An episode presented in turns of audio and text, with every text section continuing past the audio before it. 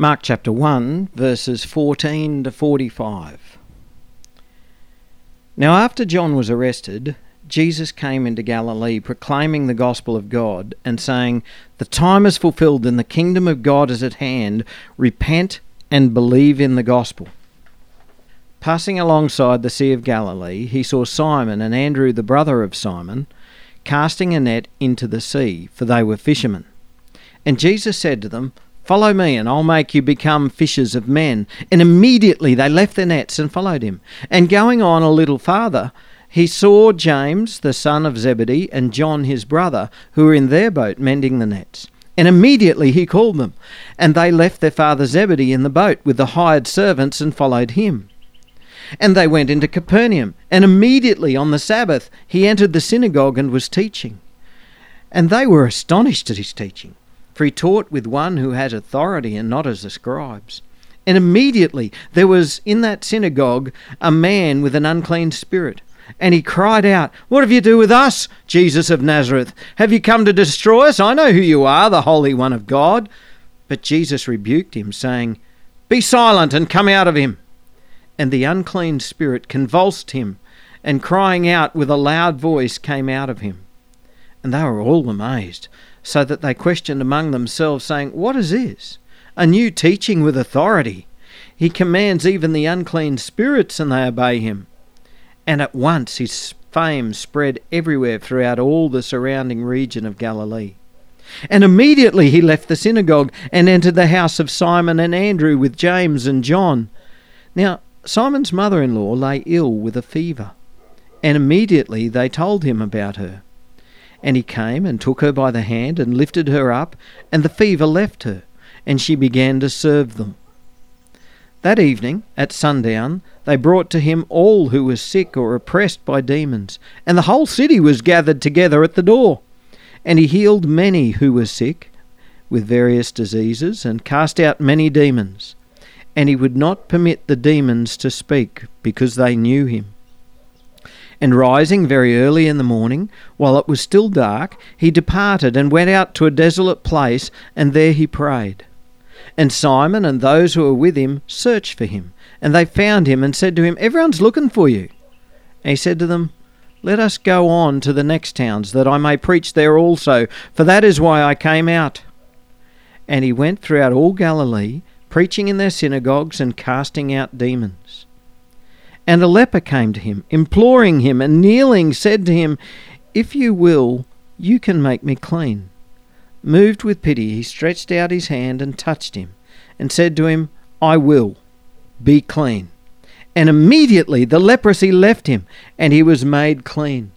And Jesus sternly charged him and sent him away at once and said to him, See that you say nothing to anyone, but go, show yourself to the priest, and offer for your cleansing what Moses commanded for a proof to them.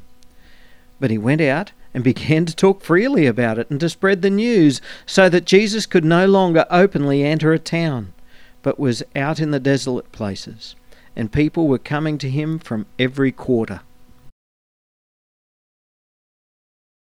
As I've gotten older, I guess something I've always known um, but uh, about myself, but it, it, I'm just starting to realise uh, the enormity of what it means for me.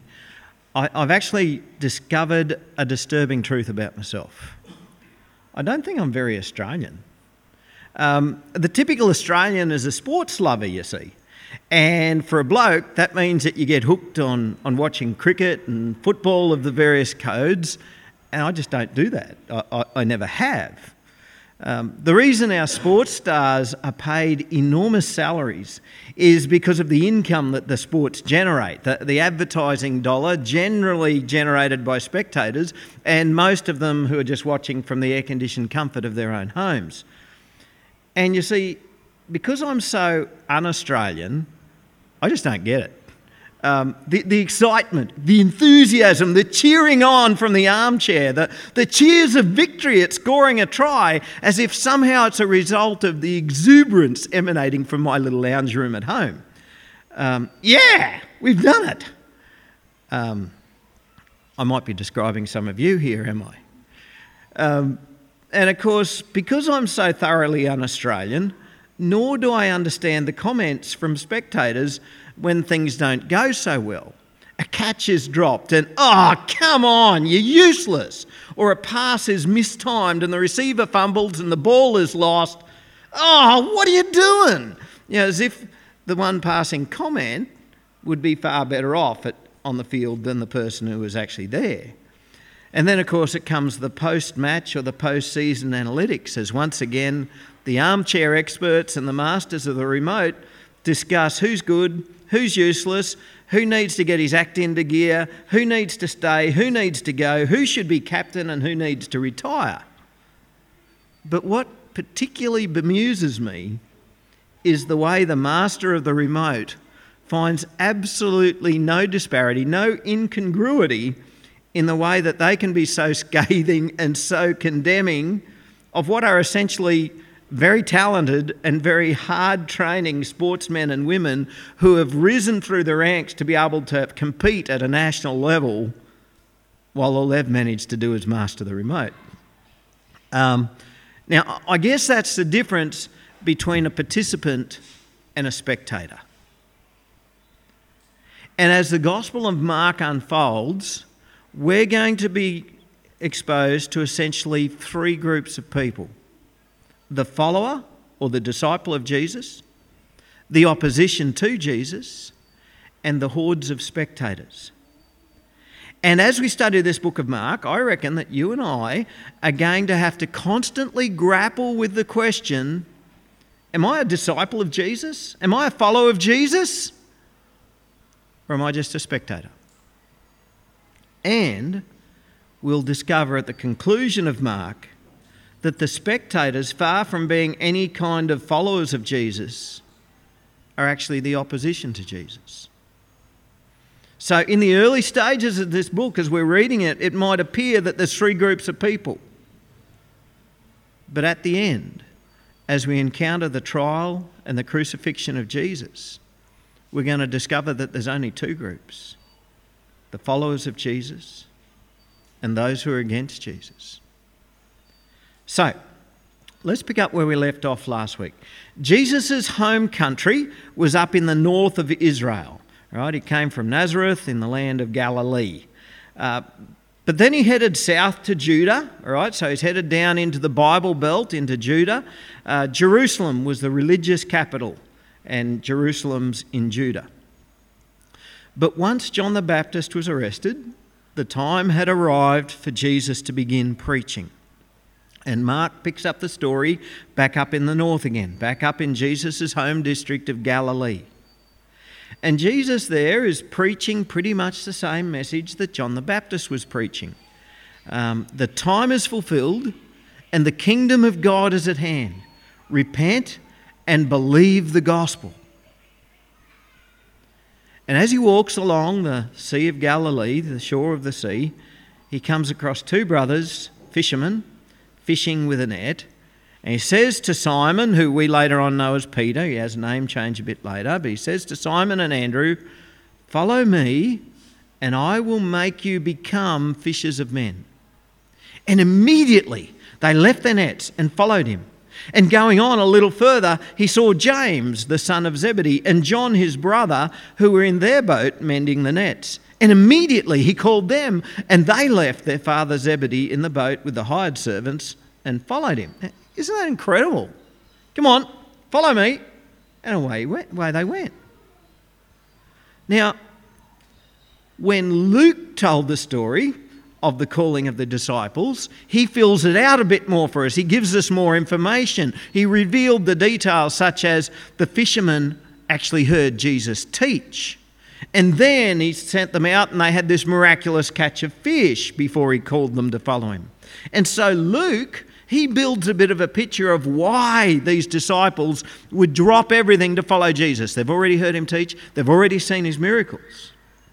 And for us, as we're reading the Gospel of Mark, we probably have some of this background knowledge in our heads as well. But that's not the story that Mark is telling. Yes, it's true these things happen. But what Mark is trying to get across to his readers and what Mark sees as important and he wants to get us to understand is the call of Jesus to follow him and how we should respond to it. When Jesus calls, what is required is immediate action, the immediate response of dropping everything that we once saw as important and doing exactly what He's called us to do. Follow Him. Immediately they left the nets and followed Him. Now you might think that's crazy. And these blokes, these employees, these businessmen, leaving their jobs, leaving their businesses, leaving their livelihood to follow someone who they hardly even knew? That sounds crazy. Becoming a disciple of Jesus is an echo of verse 15. Verse 15, we're told, repent and believe, and now we're learning, leave and follow. Repent and believe, leave and follow. Now, that doesn't mean that we all have to leave our jobs. Although, if there's anyone here who's a drug dealer, that's probably a good start on your Christian walk. Quit your job, okay? Um, we don't all have to leave our businesses, but we do all have to leave something. Anything that distracts us from the call of God has to go. One of the saddest times in my life was when I realised that my plan for one day owning my own farm was something that had to go so that I could follow Jesus where he was leading me. Because for me, God's plan was different to my plan. I had all of my plans. this is what I'm going to do this, this, this, and this over the next few years. But I soon realised that to follow God's plan for my life, I had to leave behind my dream. I had to leave behind my plan and follow Him in His. But you see, when Jesus calls us, He calls us with a purpose. Jesus doesn't call us for who we are, He calls us for what we will become. Right? Jesus didn't call Andrew and Simon because they were fishers of men. Jesus called just simple, ordinary, probably uneducated fishermen. And he said, Follow me, and I will make you become fishers of men. Here's a, a very important truth about being a disciple of Jesus. Not only do we repent and leave stuff behind when we first begin to follow Jesus, as we continue to follow Jesus, the Holy Spirit is going to be doing His continuing transformational work in our lives as we become the new creations that God wants us to be. In fact, I'd be so blunt as to say that if I'm still pretty much the same person as what I was 10 years ago, I'm probably more of a spectator than what I am a disciple of Jesus. And I'd be blunt enough to say that about you too. If you're still pretty much the same person as what you were 10 years ago, you're probably more of a spectator than what you are a disciple of Jesus. You see, being a disciple of Jesus is all about becoming. It's not about remaining, it's about becoming.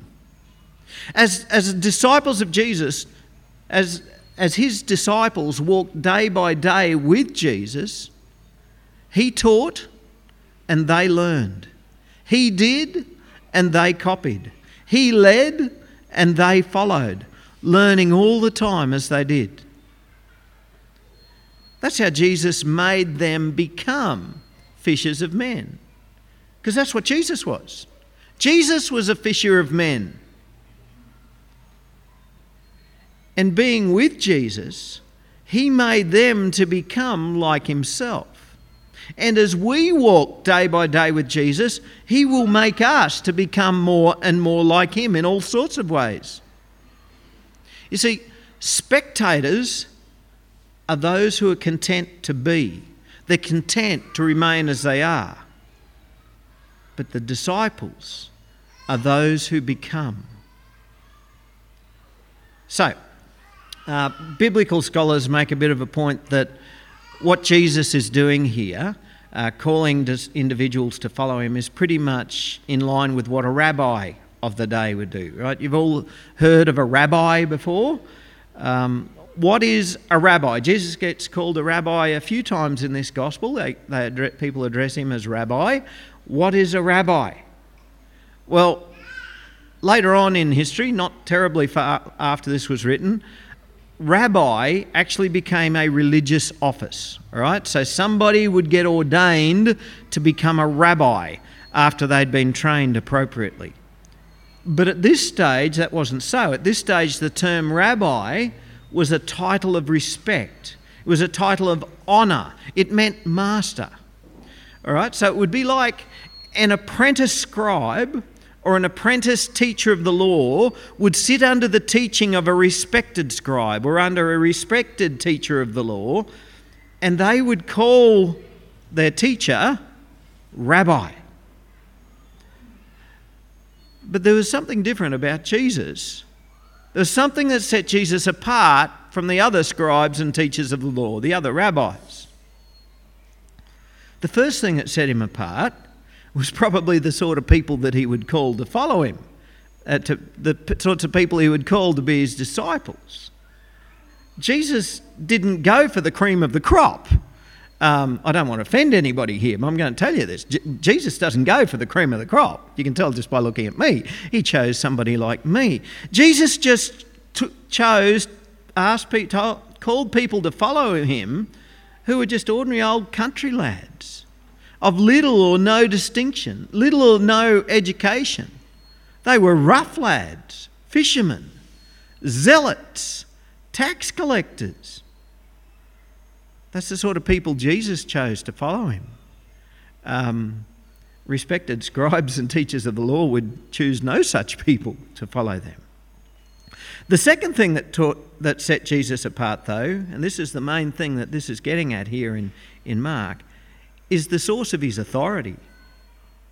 When Jesus taught in the synagogues, they were astonished at his teaching, for he taught them as one who had authority and not like what the scribes did. Right? Jesus taught nothing like the scribes. How did the scribes teach? Well, pretty much like ap- academics of today teach. Uh, most scholars today build on the work of others. Right? So, if anybody here has ever had to write an assignment for a university course, you know what I'm talking about. Actually, even if you've ever had to write an assignment for a high school course, you should know what I'm talking about here. You just can't pull facts just out of the air and just assume, well, everybody knows this. You actually need to reference your quote and say, quote some learned individual who actually stated that before you to prove that you're actually saying the right thing. Um, and the scribes did this. The scribes would quote the great rabbis as precedent for their teaching, all right? So they'd get up and say, well, Rabbi so and so said this, and Rabbi so and so said that. And everybody go, ooh, that must be true because somebody really respected has said these things. And they'd hang the hat on what this well respected rabbi had said, and that would be how they would teach. But Jesus didn't do that. Jesus didn't quote the great well known rabbis. He just spoke straight from the Word of God. And he spoke with authority. And they were learning new things. And his teaching wasn't his only authority, Jesus had spiritual authority. You know, wherever the gospel is preached, Satan does his darndest to try and disrupt it. And as soon as people began to recognize the authority of Jesus, immediately there was in that synagogue a man with an unclean spirit, and he cried out, What have you to do with us, Jesus of Nazareth? Have you come to destroy us? I know who you are. Would you look at that? a man possessed by a demon right there in the synagogue. What would a demon be doing in the house of God? Did you know that even in a church, demons seek to disrupt? There was a man in that synagogue, he'd, he'd probably been there for years, we don't know, we're not told. But even though he was possessed by a demon, he could quite happily attend and not be challenged. But when Jesus got up to preach, he heard a teacher with whom he had nothing in common. And so he cried out against Jesus. And Jesus said, Shut up! Come out of him. Now, some of you, sorry, Sammy. now, some of you might go, Oh, that's harsh language. Jesus would never say anything like that. Because look, my Bible says, Be silent or be quiet or something like that. But when you actually look back into the original Greek, um, a, a far better translation of that word that, that is used to be quiet is more like what we would say to someone shut up. And that's the way Jesus spoke to that demon. And we shouldn't be naive. We need to be aware that in many churches today, not only do unrepentant sinners go unchallenged, but pure evil manages to go unchallenged the teaching can be so corrupt, the teaching can be so distorted, the gospel that's preached can be so anemic that pure evil goes unchallenged. But when the powerful gospel of Jesus Christ is preached, and when it's preached with authority, when the word of God is taught with authority, evil cannot stand it. When the authority of the Word of God challenges us and cuts us to the very core of our being, we cannot remain unmoved. At the Word of God, we either repent or we flee. Disciples of Jesus repent. Enemies of Jesus make a ruckus and flee. And this, this is true on many levels the gospel message preached with Holy Spirit power will challenge every single one of us. It will challenge you. It will challenge me. If we want to turn up to church and not be challenged, we're in the wrong church. When the gospel is preached, it will offend us. I will be offended at times. You will be offended at times because it will rip away every last remnant, every last vestige of that self deceptive image of self righteousness that we tend to clothe ourselves with. The gospel will just tear it all away and it'll keep bearing it as God reveals stuff that we need to repent of in our lives and turn over to Him. And so when the Word of God is taught with power, we'll either repent or we'll flee. Flee to find another preacher who's not so hard on us. Flee to find a gospel that's not going to challenge me and demand that I change. But this man, possessed by pure evil, he knew who Jesus was. What have you to do with us, Jesus of Nazareth? Have you come to destroy us? I know who you are, the Holy One of God. Well, of course, the answer to those questions are yes. Um, yes, I have come to destroy you. Yes, I am the Holy One of God. Uh, but Jesus didn't say that. Um, because it seems that this early on, Jesus didn't want the publicity nor do I think that he really wanted the testimony of demons either. Not when he can have the testimony of God. But you know, some people today feel that they deserve a few brown, spiritual brownie points because, yeah, I believe in God.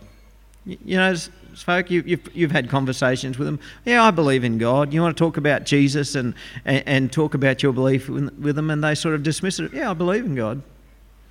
Well, guess what?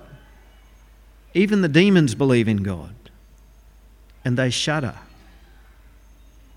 Uh, some spectators believe in Jesus, all right, but they're not followers of Jesus. They're not disciples of Jesus.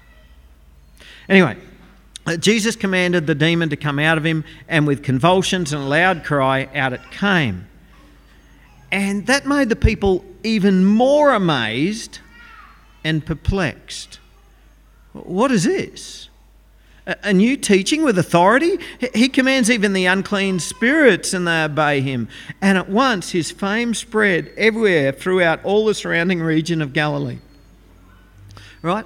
From this point on, the people are starting to realize hey, there's something really special about this bloke Jesus. But they didn't connect the dots. We've got spectators beginning to gather, but when Jesus taught and when he drove demons out, the response was wonder. It didn't lead them to believe, it led them to wonder. Wow.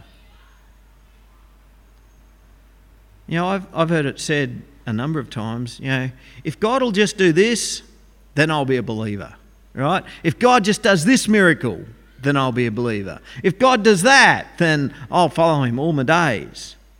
No, you won't. And that's what the Gospel of Mark is very clear about here. Those who follow Jesus when he calls will become believers.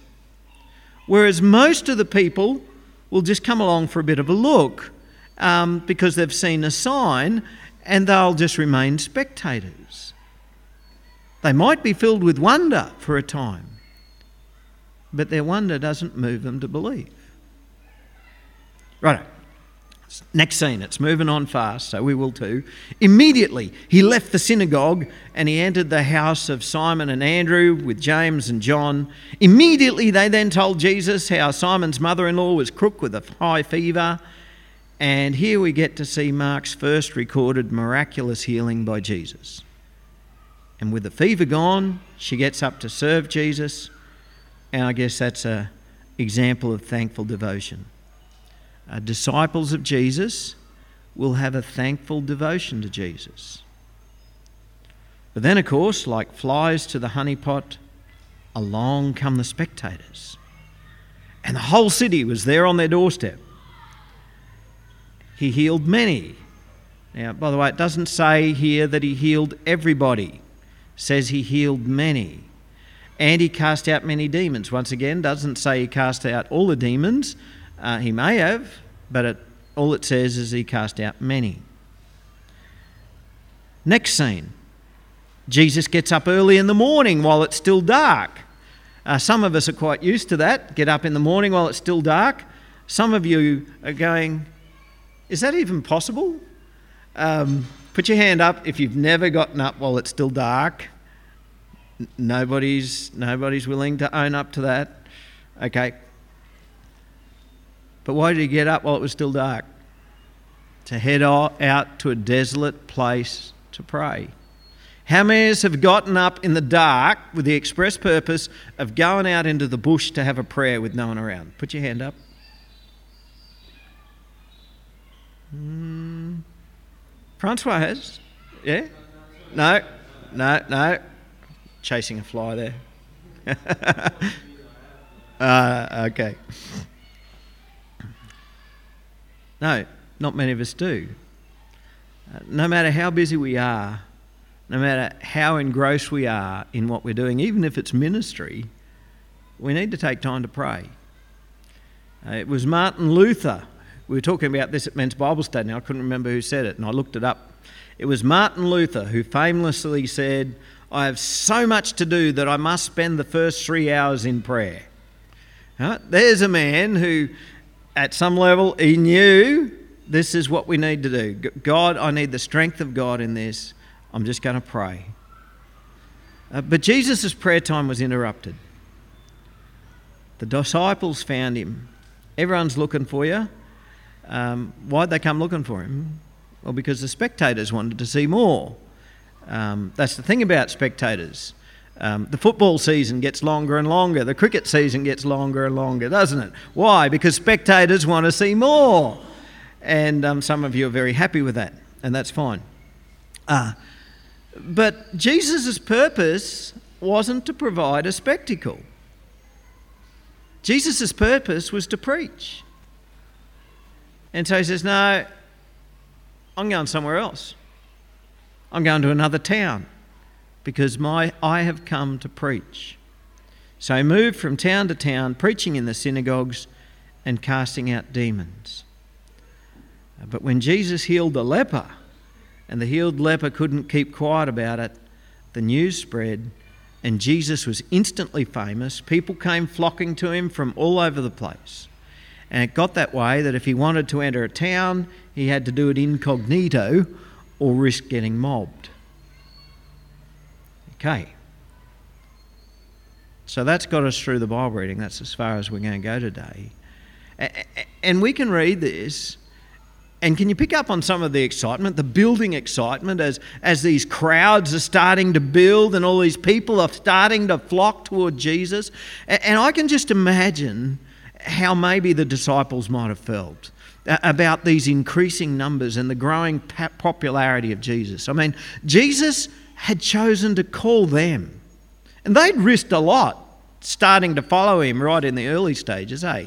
Like, okay, we'll just drop everything and follow you. And you can imagine they're starting to feel, yeah, we've done the right thing. Look, everybody's starting to flock to Jesus.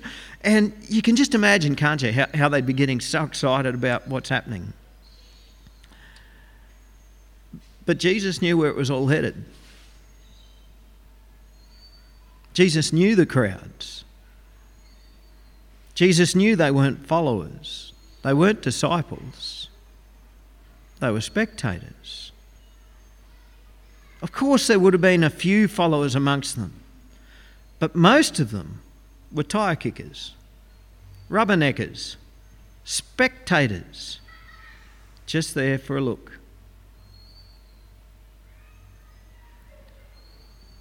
And that's where we're going to leave it today. But it leaves us with some questions. Are we disciples of Jesus? Or are we spectators? What's the focus of what we do at church? Is, is our aim here to provide entertainment, to provide a spectacle that'll draw people along for a look? Or is it a place for disciples of Jesus to worship? Is it a place for disciples of Jesus to be taught and to grow? In the ways of following Jesus? What about our lives? What's the focus of our lives? To be, right? To remain as we are, or to become? To be what we are and how we are, to be focused on achieving our dreams, or is our focus on what we are to become, more like the Christ whom we follow? Are we disciples of Jesus? Or are we just spectators? And I thought we might talk about it, if you don't mind. Um, and I got some sheets out. Robin, could you hand some sheets out? I thought we've got a couple of questions down the bottom. Um, I thought if any, if we just take a little bit of time to think about it now, then we might even have a bit of a talk about it. Um, but I also asked Robin if she'd do this in the ladies' Bible study, and we'll do it in the men's Bible study. If we think about these questions some more, and we'll talk about it some more when we've actually had time to, to think about it and pray about it. Um, the two questions down the bottom How does Jesus want me to be more of a disciple and less of a spectator? And how does following Jesus take me from what I am or what I was to what He wants me to become. So I'll just give folk a few moments to read that and think about it.